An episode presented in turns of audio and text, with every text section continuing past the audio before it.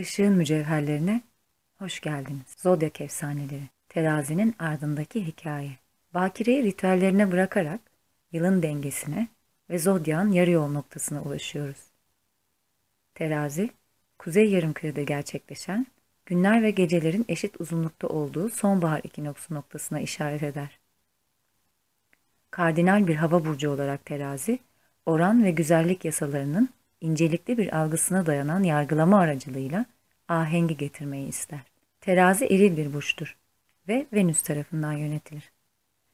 Mars tarafından yönetilen koçun karşıt burcu olarak dengeli ve tamamlayıcıdır. Burcun vasıflarındaki hem eril hem de dişil niteliklerin birleşimi ve yöneticisi teraziye göreceğimiz gibi mitolojide de karşılığını bulan er dişi hem erkek hem dişi bir his verir. Bu aynı zamanda terazinin ilişki yoluyla başardığı karşıtlar arasındaki denge ihtiyacını da yansıtır. Zodyağın ilk altı burcu daha kişisel olarak odaklanmıştır. Ancak son altısı bizi diğerlerine ve kolektife bağlar. Terazi bu daha sosyal ve diğerleri odaklı burçların ilkidir. Ve yine de cansız bir nesneyle bir çift tartı ile temsil edilir. Bu bize bedenin içgüdülerinin ve hislerinin ötesindeki fikirler ve rasyonel yasalar alanına geçtiğimizi anlatır. Bazı kültürlerde terazinin takım yıldızı başlangıçta akrebin bir parçası olarak görülüyordu ve kıskaçlar olarak adlandırılıyordu. Sonunda muhtemelen ekinoksların devinimleri nedeniyle kendi başına bir takım yıldızı olarak kabul edildi. Terazi, ekliptik üzerindeki yerine geçtiği için ekinoksta dengeyi temsil etmiş olduğunu görmek anlam kazanıyor. Terazi artık ekinoksta ekliptik üzerinde yükselmese de devinim hiçbir zaman sona ermez. Toplum ve insan yasalarıyla ilişkili olması nedeniyle o hala denge, ahenk ve güzelliğin anlamını taşır. Yargı ve adalet antik dünyada çoğunlukla bir tanrıça olarak temsil edildi. Ancak Sümerlerde böyle değildir. Terazi efsaneleri Sümer Babil astrolojisinde terazi, terazi veya cennetin dengesi anlamına gelecek şekilde Zıbanna veya Zibanu olarak adlandırıldı. Ancak aynı zamanda akrebin kıskaçları olarak da adlandırılıyordu. Sonbahar ekinoksunda terazide güneş doğduğunda bu ayrıca tartım yeri olarak adlandırılırdı çünkü terazi güneş tanrısı Utu veya Şamaş'a aitti. Utu, adalet ve hakikat üzerinde hüküm sürdü ve hukuk ve düzen ve toplumda uyumlu yaşam ile ilişkilendirildi. Güneş olarak karanlığın içine parlayarak gerçeği görünür kılan ışığın gücünü temsil etti. Çoğunlukla dağları birbirinden ayırmak için kullandığı dişli testeresiyle tasvir edildi. Bu, Gavin White'ın da açıkladığı üzere aynı zamanda cezalandırıcı adaletin bir simgesidir. Güneş Tanrı'nın testeresi ve terazisi İngiliz hukuk mahkemelerinin üzerinde yer alan modern adalet figüründe hala görülebilir. Tarafsızlığını sembolize etmek için gözleri kapalıdır ve bir elinde ceza kılıcını ve diğer elinde yargı terazisini tutar. Ada mührü. Utu, inanla omuzlarından yükselen silahlarla solunda asılı durmaktayken, omuzlarından yükselen ışınlarla bir dağı keser. Diğerleri su ve balık ile Enki ve iki yüzlü veziri Usimu'dur. Utu, adaletin yanı sıra aynı zamanda sevgi, güzellik, doğurganlık ve savaşın tanrıçası olan İnanna'nın ikiz kardeşiydi. Venüs gezegeni ve onun güneşle ilişkisi içindeki döngüsüyle ilişkilendirildi. Bu konuda daha fazla bilgi için Venüs gerilemesi incelenebilir. Bir sevgi tanrıçası olarak Utu, bu tür ilişkilerden ziyade doğurganlık ritüelleri ve ölüm ve yenilenme fikirleriyle ilişkilendirildi.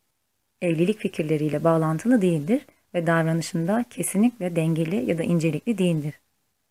Güzelliği onu çileden çıkardığı için bir dağa bağırır. İnanla kendine has hiddetli tarzıyla ilahi adaleti dayatır. Ancak bu güce sahip olmasının tek nedeni Mes'e çalmasıdır. Me veya Mes, tanrılara ait olan ve hukuk ve krallığın sosyal yapıları gibi şeylerin yanı sıra hakikat ve danışman gibi kavramları içeren kutsal güçleri ifade eder. İnan'a terazi ile iyi bir eşleşme gibi görünüyor. Ancak yalnızca şaşıysanız. Belki de onun gölge tarafını temsil ediyordur. Terazi mitleri. Mısır. Eski Mısırlılar teraziyi başlı başına bir takım yıldız olarak kabul ettiler. Ancak burç hala mitolojilerinde akrebin ölüler alemine bağlıydı. Eski Mısırlılar teraziyi başlı başına bir takım yıldız olarak kabul ettiler.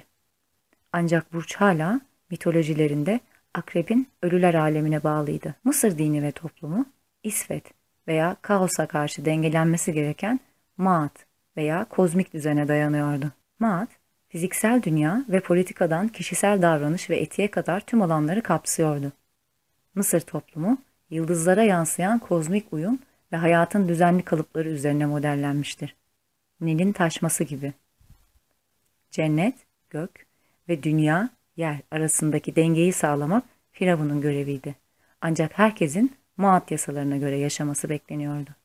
Ölümden sonra Anubis, ruhu, yargılanmak üzere yeraltı dünyasındaki iki gerçeğin salonuna götürürdü. Kalp, diğer kefede Maat'ın tüyü olacak şekilde bir çift terazide tartılırdı. Kalp hafif ve tüye eşdeğer olursa ruh Osiris'le karşılaşmaya devam ederdi. Ancak kalp ağırsa ruh adı yiyip bitiren veya ruh yiyen anlamına gelen aslan su aygırı ve timsah karışımı olan bir tanrıça olan Amite yem edilirdi.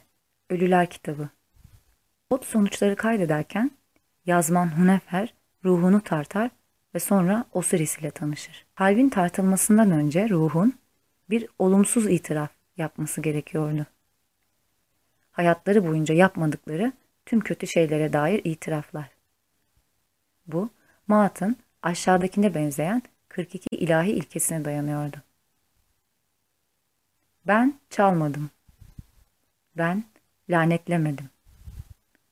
Ben kulaklarımı gerçeğe kapatmadım. Ben kendimi kirletmedim. Ben yalnızca kızgın olmadım. Ben endişe sınırlarımı aşmış değilim.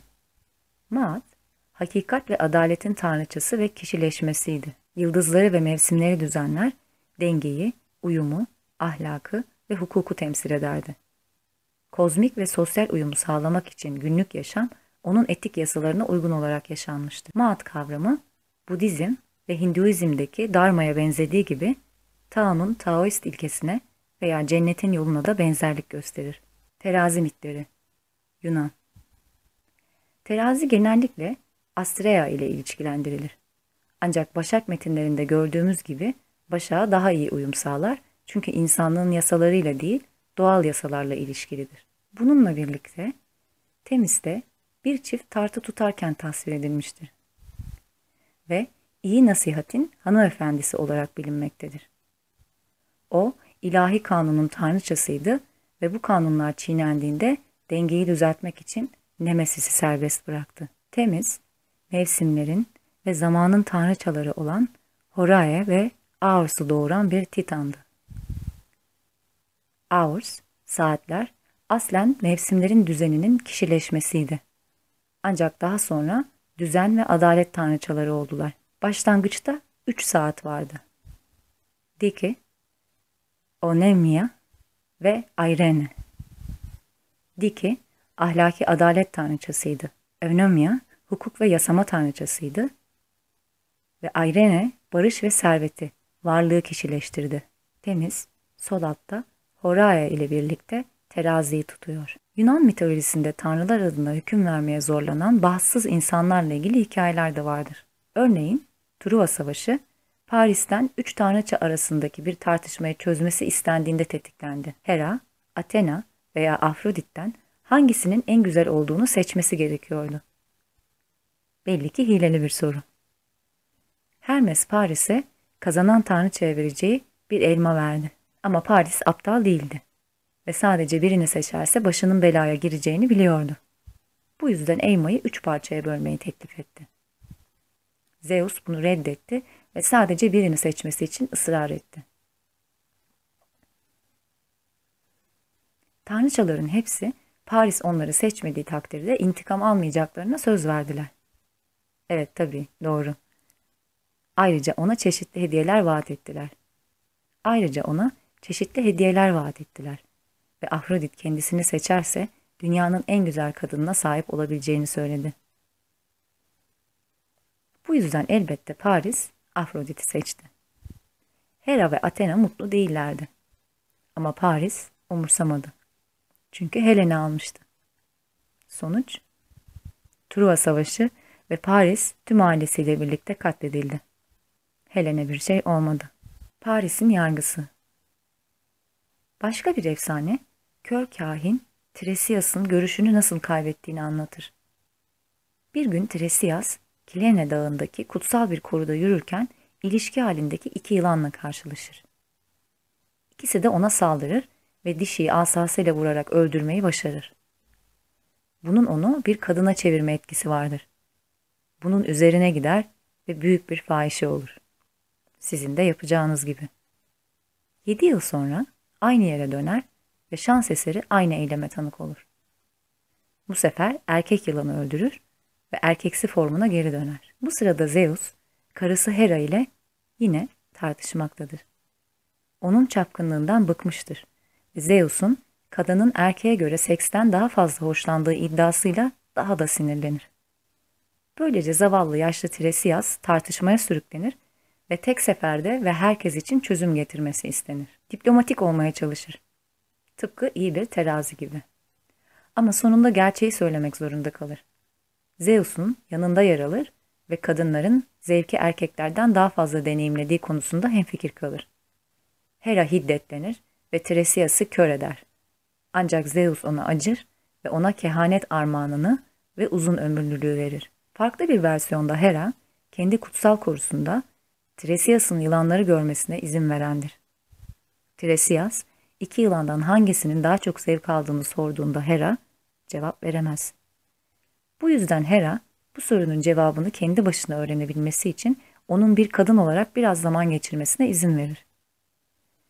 Kendi erkek formuna döndükten sonra Hera'ya geri bildirimde bulunarak kadınların daha çok zevk aldığını söyler. Bu sefer Zeus hiddetlenir ve Tiresias'ı kör eder. Terazinin anlamı Terazi arketipi ilişkinlik, ortaklık ve işbirliğine odaklanır. Ve evlilik ve iş sözleşmelerinden güzellik ve sanata kadar sosyal olan her şeyi kapsar. Adalet ve denge arayan idealist bir burçtur. Bu, teraziyi karar vermeye zorlar.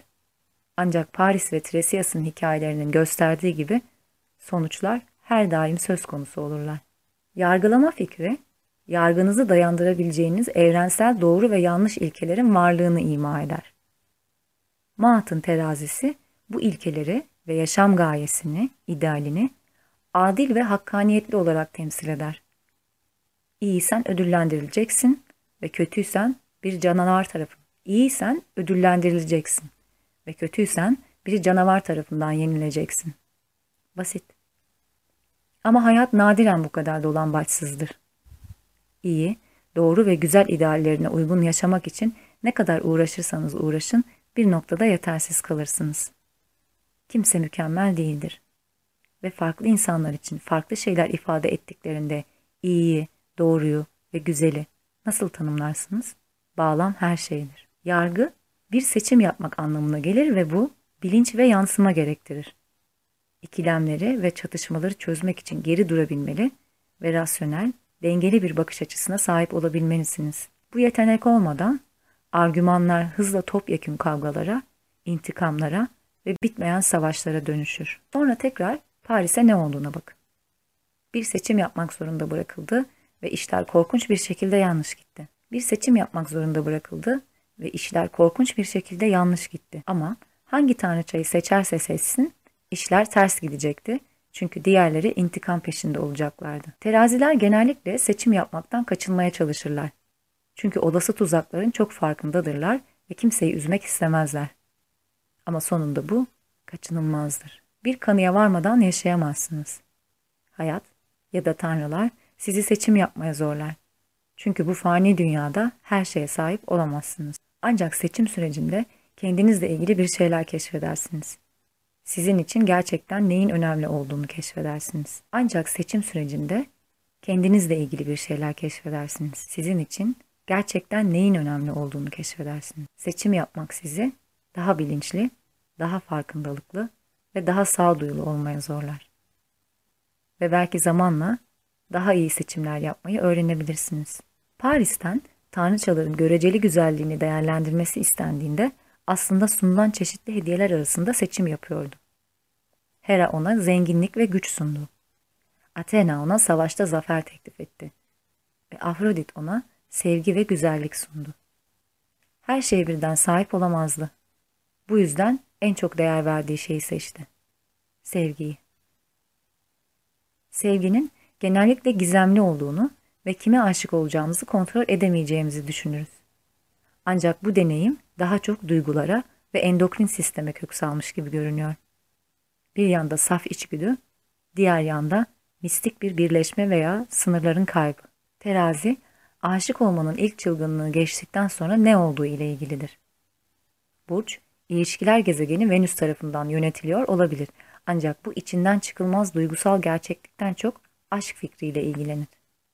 Terazi, evlenme seçimini, zor olduğunda bile ilişki kurmaya devam etmeyi ve iki farklı insan arasında uyum ve denge bulma mücadelesini yansıtır. Aşk, aşıklar tarot kartında da görüldüğü gibi bir seçimdir ve sadece ikilik dünyasında var olabilir. Birini veya bir şeyi sevdiğinizde, sevdiğinizle ilişki kurmayı ve kendinizi uyumlamayı seçersiniz. Ayrı dururken bile.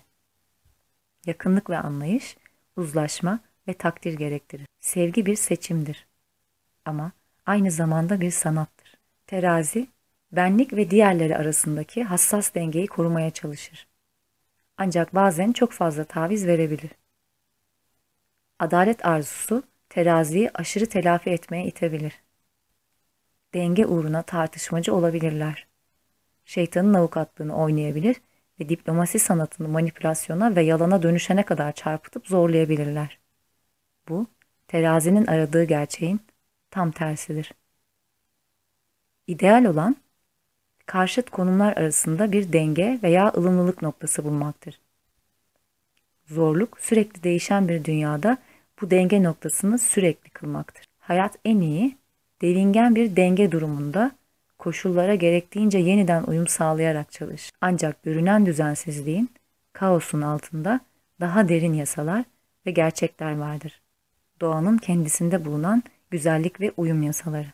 Terazinin en derin anlamı, sevginin evrenin nihai yasası olmasıdır. Bu, fi'nin altın oranı 1.618 ile bağdaşacak şekilde Venüs'ün Güneş ile döngülerine yansır. Fi, ilahi düzenin, ahengin ve güzelliğin bir ifadesidir ve galaksilerin ve spirallerin şeklini, DNA'nın yapısını ve bitkilerin nasıl büyüdüğünü yöneten matematiksel ilkelerden biridir. Teraziye estetik duyarlılığını veren, kutsal geometri ve kozmik uyum ilkeleriyle olan bu bağlantıdır. Teraziye estetik duyarlılığını veren, kutsal geometri ve kozmik uyum ilkeleriyle olan bu bağlantı terazi, dünyayı yaratıcılık ve sanat yoluyla daha güzel bir yer haline getirmek ister. Denge ve uyum arzusu, doğru sözcüğü veya doğru sesi veya rengi ya da kumaşı ve benzerlerinin arayışını körükler. Evrenin en derin yasalarına uyum sağlayarak ruhun gözleriyle görmeyi ve bulduklarınızı ifade etmeyi öğrenebilirsiniz. Ancak yargıda bulunma sürecinde olduğu gibi doğanın kalbini görmenin de genellikle bir bedeli vardır. Tıpkı Tiresias'ın hikayesinde ortaya konduğu gibi. Ancak yargıda bulunma sürecinde olduğu gibi doğanın kalbini görmenin de genellikle bir bedeli vardır. Tıpkı Tiresias'ın hikayesinde ortaya konduğu gibi. Tiresias yılanlara saldırıyor. Tiresias yılanları gördüğünde doğanın sırları Tiresias yılanları gördüğünde doğanın sırları bir anlığına görünür olur ve bu bilginin bedelini ödemesi gerekir. Görüşünü kaybeder ama hem erkek hem de kadın olma deneyimiyle bilgelik kazanır. Mitolojide körlük genellikle bir içsel görüşün ve gerçek benliğin farkındalığının simgesidir ve ancak içteki karşıtları dengelemekle elde edilebilir. Bu, Tiresias gibi kelimenin tam anlamıyla birinden diğerine geçmek ve tekrar geri dönmekle ilgili değildir. Her iki tarafında önemini ve geçerliliğini inkar etmeden karşıtları dengelemekle ilgilidir. Çözüm, karar vermekten kaçınmadan ve bir seçim yapma gerekliliğini reddetmeden bir orta yol bulmak. Paris ve Tiresias hikayeleri tanrıların kendilerini net olarak göremediklerini ve kendilerini yansıtmak için yardımımıza ihtiyaç duyduklarını gösterir. Tanrılar doğal dünyanın arketiplerini temsil ederler. Bu yüzden değişemezler. Tanrılar ancak oldukları gibi olabilirler. Doğal dünya neyse odur. Ve onunla pazarlık yapılamaz. Bir kasırga ya da orman yangını ile ilgili mantık yürütemezsiniz. Ama bu aynı zamanda tanrılara güvenilemeyeceği ve hayatın adaletsiz olduğu anlamına gelir. Bu, yansıtma ve yargılama yeteneğimizi geliştirmekten başka seçeneğimiz olmadığı anlamına gelir. Değer, anlam ve güzellik dolu hayatlar yaratabilmek için seçim yapmalıyız. Yeni ay ve dolunay meditasyonlarında görüşmek üzere. Işığın mücevherleri